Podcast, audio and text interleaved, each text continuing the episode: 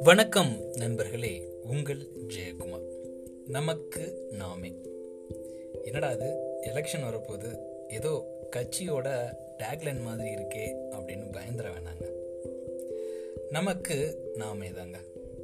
பல நேரங்களில் நம்ம அடுத்தவங்களை எதிர்பார்க்காம தன் கையே தனக்கு உதவி அப்படின்னு உள்ள நிறைய பேர்த்த நம்ம பார்த்துருப்போம்.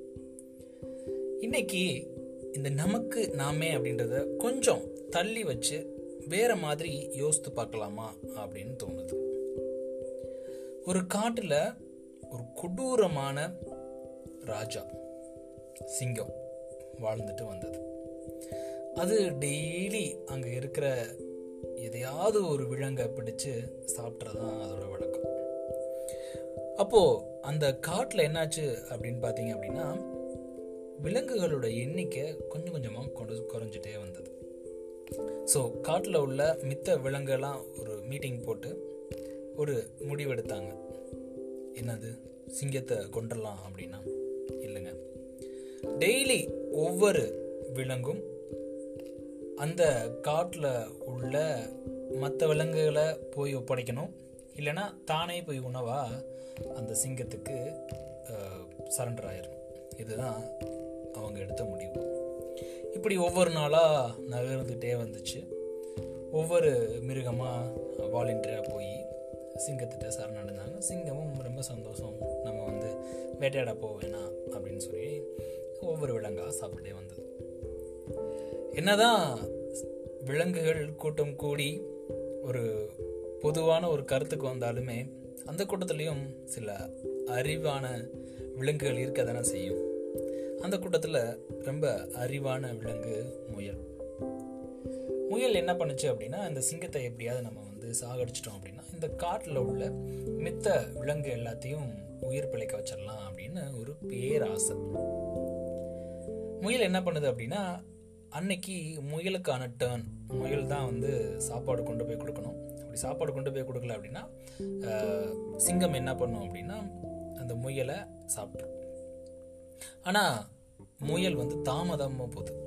எப்பயும் போல வர டயத்தோட தாமதமாக போகுது. லேட்டாக போனோடனே சிங்கத்துக்கு பயங்கர கோபம். ஏன் லேட்டு அப்படின்னு கேட்குது முயல் ரொம்ப பயந்து போய் காரணம் சொல்லுது. சிங்கராஜா சிங்கராஜா வர வழியில் நான் ஒரு பெரிய இன்னொரு சிங்கத்தை பார்த்தேன். அந்த சிங்கம் என்னை துரத்துச்சு. அதுட்டு இருந்து தப்பிச்சு வர்றதுக்கு இவ்வளோ நேரம் ஆயிடுச்சு அப்படின்னு வந்து சிங்கத்திட்ட சொல்லுச்சு.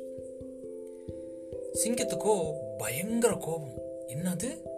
இணைய மாதிரி இன்னொரு சிங்கமா? ஒரு கத்திக்குள்ள ஒரு உரை தானே இருக்கணும். ஒரு காட்டுக்கு ஒரு ராஜா தானே? அப்படின்னு சொல்லிட்டு ஃபாலோ மீ என்னைய வந்து பின்தொடரு. ஆனால் இந்த சிங்கத்தை நீ எங்கே பார்த்த அப்படின்னு நீ சொல்லு. அப்படின்னு சொல்லி சொல்லுது சிங்கம். கொஞ்ச தூரம் போனதுக்கப்புறம் முயல் வந்து ஒரு கிணறு காமிக்குது. அந்த கிணத்தை எட்டி பார்க்க சொல்லுது. எட்டி பார்த்தா சிங்கத்துடைய பிம்பம் அங்கே விழுது. சிங்கமோ ஏமாந்து போய் அது இன்னொரு சிங்கத்தோட உருவம் அப்படின்னு நினச்சி கிணத்துல விழுந்துருது. வெளியே வராம சிங்கம் இறந்துருது.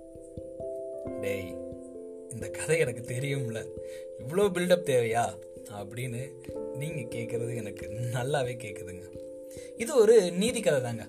இந்த கதை நம்ம எல்லாத்துக்குமே தெரியும். ஆனால் நம்மள பல பேர் இந்த கதையோட நீதியை கொஞ்சம் வேற மாதிரி சிந்திச்சு பார்க்கலாம் அப்படின்னு எனக்கு தோணுச்சுன்னு நான் ஸ்டார்டிங்கில் சொன்னேன்ல.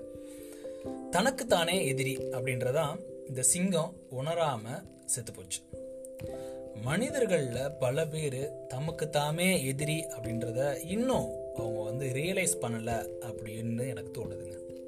சிங்கம் தண்ணியில் தன்னோட உருவத்தை பார்த்து எதிரி அப்படின்னு பயந்து இறந்து போச்சு. மனிதர்களும் தினமும் கண்ணாடி பார்க்குற பழக்கம் இருக்குங்க.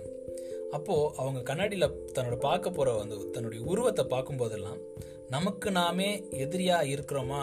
அப்படின்னு அவங்க ஒரு மாதிரி சிந்திச்சு பார்க்கணும். அப்படி உணர்ந்தாங்க அப்படின்னா அது வந்து நம்ம நிறைய பேர்த்த திட்டுறோம்.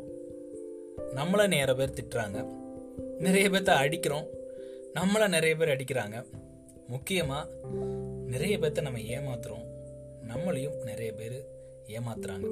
ஸோ இப்படி பார்க்குறப்போ நமக்கு நாமே எதிரி அப்படின்றது உண்மையை மக்கள் என்னைக்கு உணர்ந்துறாங்களோ என்னைக்கு உணர்றாங்களோ அன்னைக்கு தான் அவங்களோட வாழ்க்கையில் ஒரு நல்ல திருப்பு முனையும் ஒளியும் உண்டாகும் அப்படின்றதுல இந்த கதை மூலமாக நான் உங்களுக்கு தெரிவிச்சுக்க ஆசைப்பட்றேன். நன்றி நண்பர்களே. மீண்டும் நாளை இன்னொரு பதிவில் உங்களை சந்திக்கிறேன். நமக்கு நாமே.